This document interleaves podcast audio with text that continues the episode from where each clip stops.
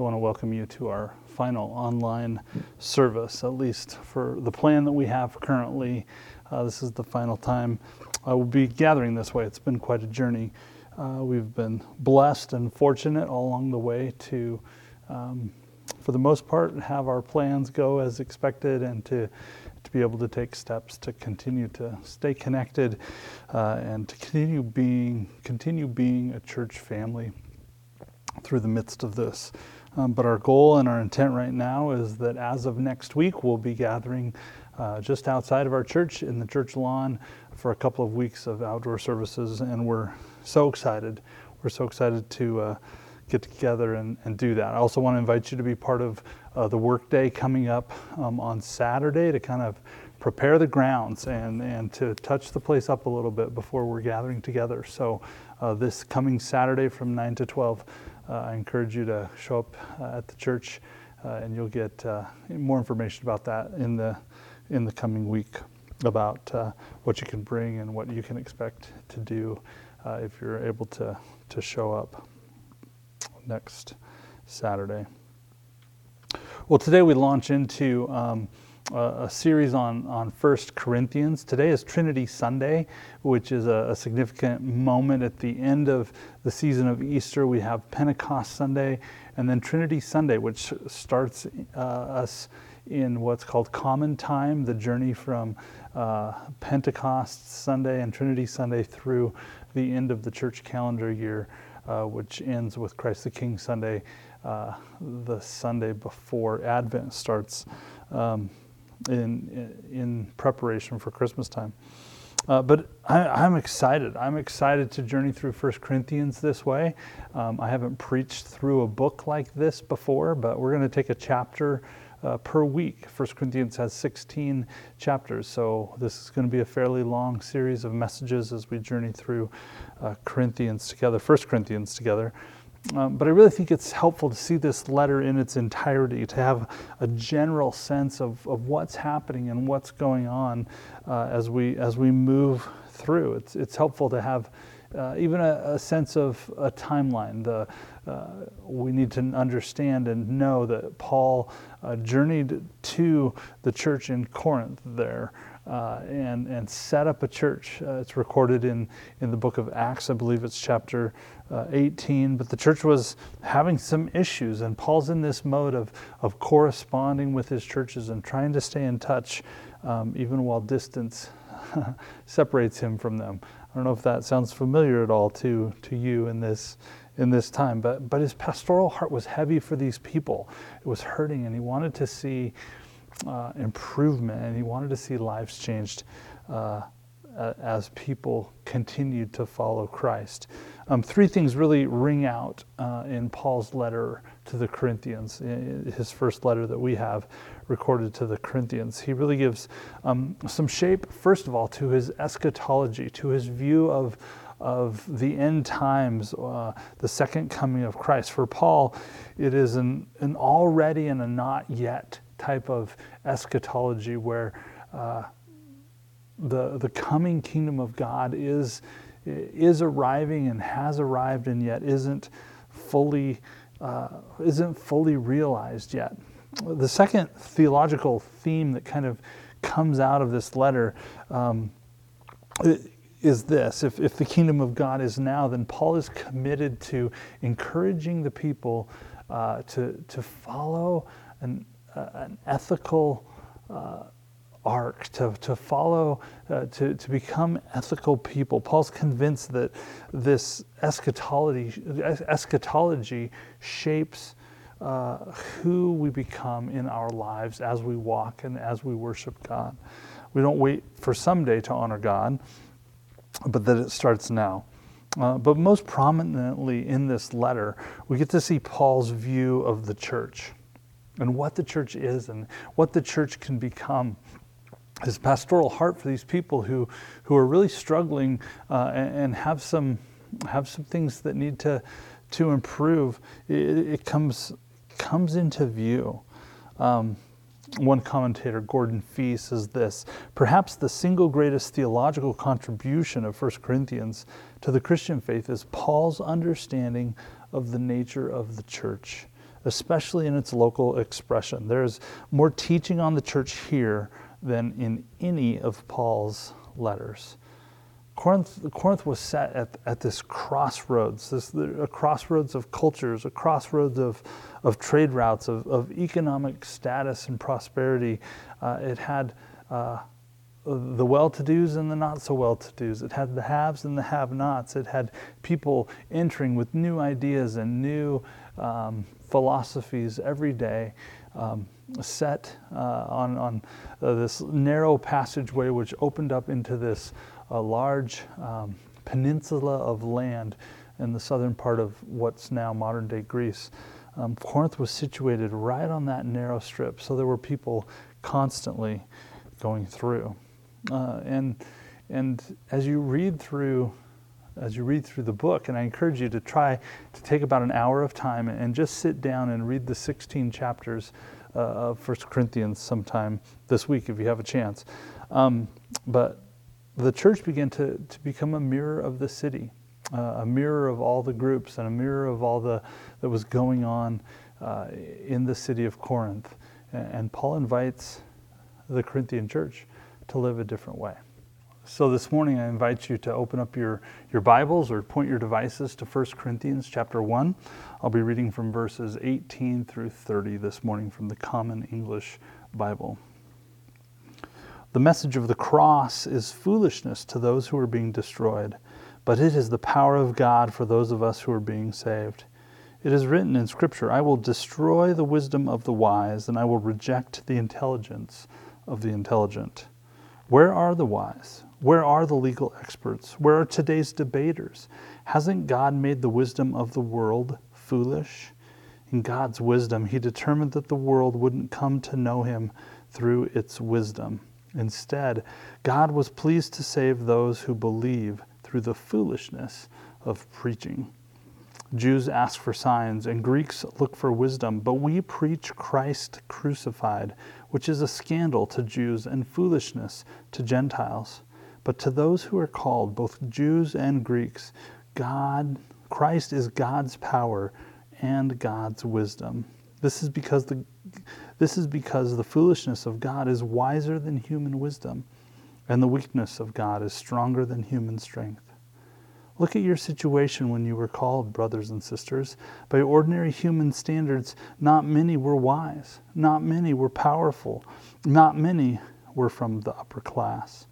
But God chose what the world considers foolish to shame the wise. God chose what the world considers weak to shame the strong. And God chose what the world considers low caste, low class, and low life, what is considered to be nothing, to reduce what is considered to be something to nothing. So no human, uh, so no human being can brag in God's presence. It is because of God that you are in Christ Jesus. He became wisdom from God for us.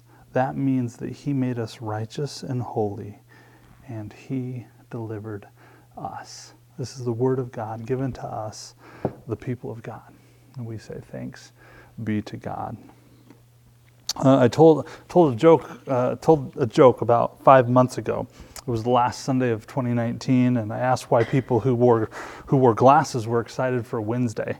Uh, the answer was, of course, it was the first time that they they, they will have gotten to see 2020, right? Um, I don't know if you remember that. It was a while ago. Um, I'd been I'd been here at the church for a month. My family had been here 10 days, uh, and we got to be in church together that Sunday morning. Um, not not many people back in those days had heard of coronavirus, COVID 19. School age kids were getting ready to go back to school.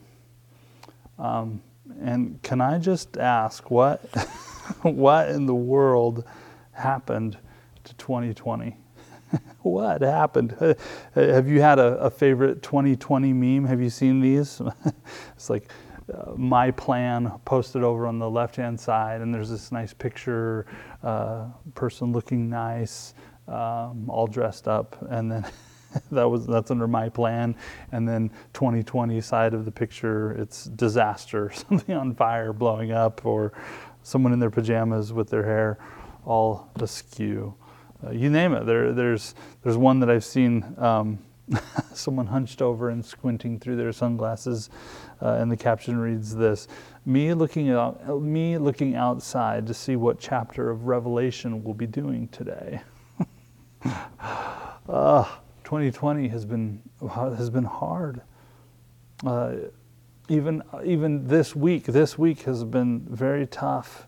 Preparing my thoughts for today as I share a message with you from 1 Corinthians has been extremely difficult for me. I'll just be honest. Um, and, and as crazy and as unexpected as 2020 has been, I, I think Paul is kind of saying this about about God as he as he sets up his point. He's pointing out the fact that at least on the outside, uh, at least from initial look, from initial glance, it looks like God, God got it all wrong. God, God messed up somewhere along the journey. You don't start something significant on a cross.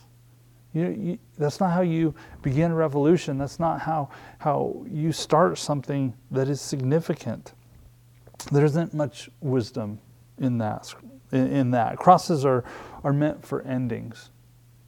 Crosses are, are, are usually the final chapter. Crosses don't make any sense as beginnings, especially for the world familiar with the cross as, as a tool of execution.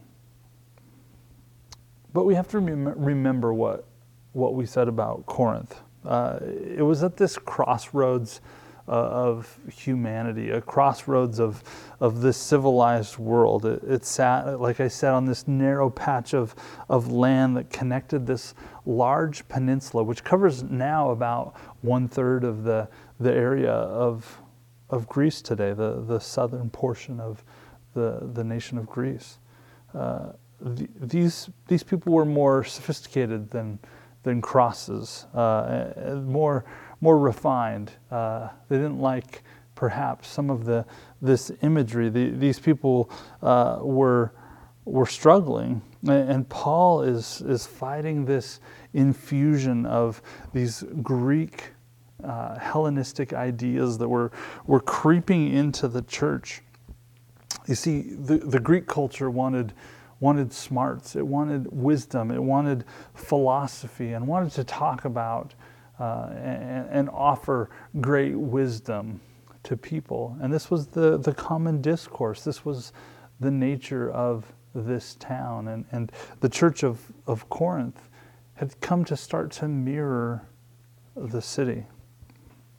And Paul says, No, no, this isn't, this isn't how the church works. He quotes uh, Isaiah 29. If you look in your footnotes uh, in the italicized part there, or, or, some of them have an indent, indentation around the quote, comes from Isaiah 29. It says, The wisdom, wisdom of the wise is perishing, it, it's going away. We cannot rely on, on the wisdom of the wise. Wisdom doesn't take us to God. In fact, Paul says the, that preachers do. Um, Paul was talking about himself. Paul was talking about those that, that carry the message.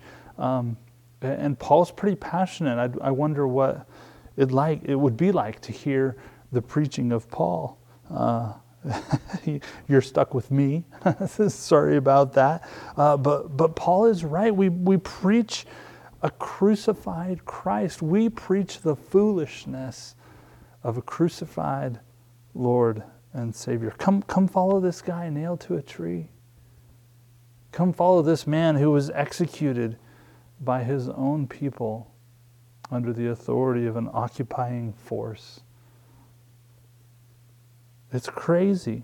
For Jews, it, it was easier to follow signs. They, they wanted signs, they wanted some indication, uh, especially those that, that harken back to the, the Old Testament texts, the, the, the scriptures they were used to. For Greeks, they were looking for the wise, the learned, the knowledgeable, the philosophers. But it all falls short. Paul says this God's foolishness is wiser than the wisest man. God's weakness is stronger than the strength of man's armies. And here we find the paradox that leads us to Christ. Uh, as I was reading through Gordon Fee's um, commentary on this section, um, the first part was, was called God's Folly, a Crucified Messiah, this first section of, of Scripture. The second part is God's Folly, the, the Corinthian believers. That's what he, he labels this second section. Paul starts breaking down the, the Corinthian church. Take a look at yourselves, Paul says.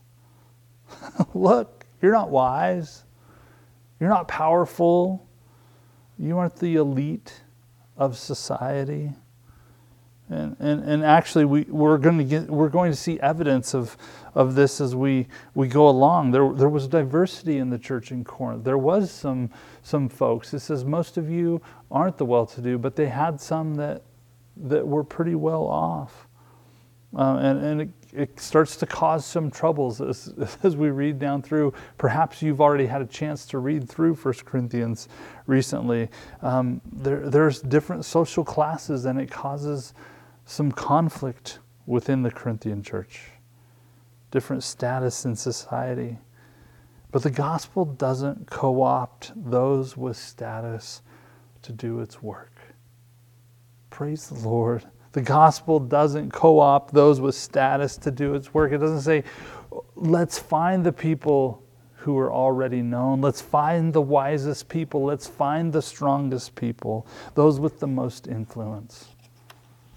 The gospel takes root in the heart of all men and women called to love God and called to follow Him. Paul makes the case that it's the low class, it's the humble, it's the downtrodden, it's the folks that the world considers nothing. That's who God uses. That's who God moves through. That's who God captures their heart and transforms them and sets them loose.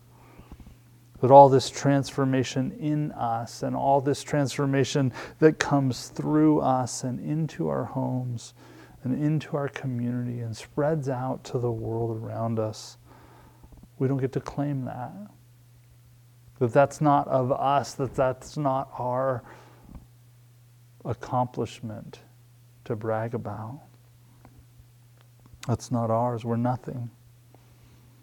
And the closing verse of this passage we read, it says, It is because of God that we are in Christ Jesus and Jesus has become our wisdom. But in that reality where Christ is our wisdom, God has made us righteous. God has made and is making us holy. And God has and God is delivering us, saving us. And that is the hope to which we cling. That is the hope of this Trinity Sunday that God has, has given us Christ, and Christ has become our wisdom. And in and through the Holy Spirit, we now are the righteous, the holy, and the delivered ones of Christ. I have to tell you, I'm excited to, to take our time going through this letter to the Corinthians together. I think it, it, it's mar- it marries well with our theme of this year of becoming one body, of, of journeying together through these days. It's going to be so good, challenging. It's going to challenge us. I hope it challenges you, but it'll be good. Uh, we don't we don't have time to hit every verse. Uh, taking one chapter per week, I have to acknowledge I, I skipped over some uh, critical stuff, some big stuff, uh, and and the church began.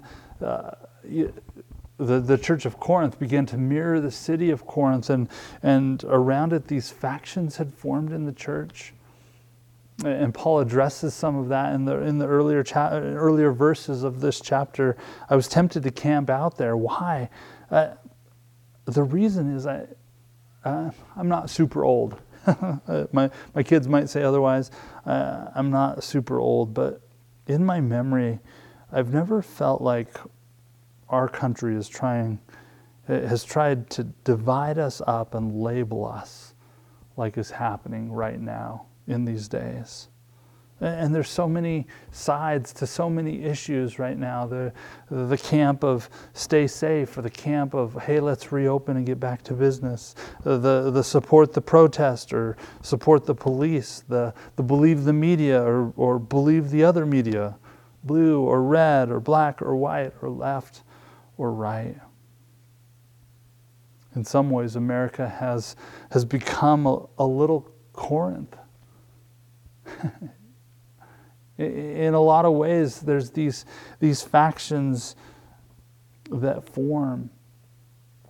And I think Paul saw it trickle into the church in Corinth, and it was part of the motivation for him writing this letter. And in some ways, I, I see the American church doing the same thing. We, as Christ followers, don't play this game we as Christ followers are called to a, a, a different identity, a different reality in our lives. Our foundational identity is something so much stronger than any of these labels. Our, our core identity stems from Christ. And these labels fall away. We certainly can have opinions and we don't have to agree on those opinions. And yet, our core identity and who we are in Christ stays consistent. Verse 30 says this It is because of God that we are in Christ Jesus, and Jesus has become our wisdom. But in that reality, God has made us righteous. God has made us and is, and is making us holy. God has and is redeemed and redeeming and delivering us. And that is the hope to which we cling today. Would you pray with me? Oh God, thank you for today. Thank you for the chance to, to dive into your word. And thank you for the reality that you come to change us, that you come to use the foolish that you use to come, you come to use the weak. Lord, this week has not been easy. This week has been laden with difficult moments for us. And today we just exalt you and worship you today, for you are good. But I pray on this Trinity Sunday that we would understand that you, God, have cast our identity in Christ, and, and through the Holy Spirit, you now transform us and make us into your likeness. Thank you, God, for being with us, and thank you for this journey. As we travel through 1 Corinthians t- together, I pray that you would challenge us. I pray that you would make us more like your Son, Jesus Christ, by the power of the Holy Spirit, that you would move in us and through us and transform us each day. Transform us each day, I pray. We love you and we worship you today. In Christ's name we pray. Amen. Go in the love of Christ.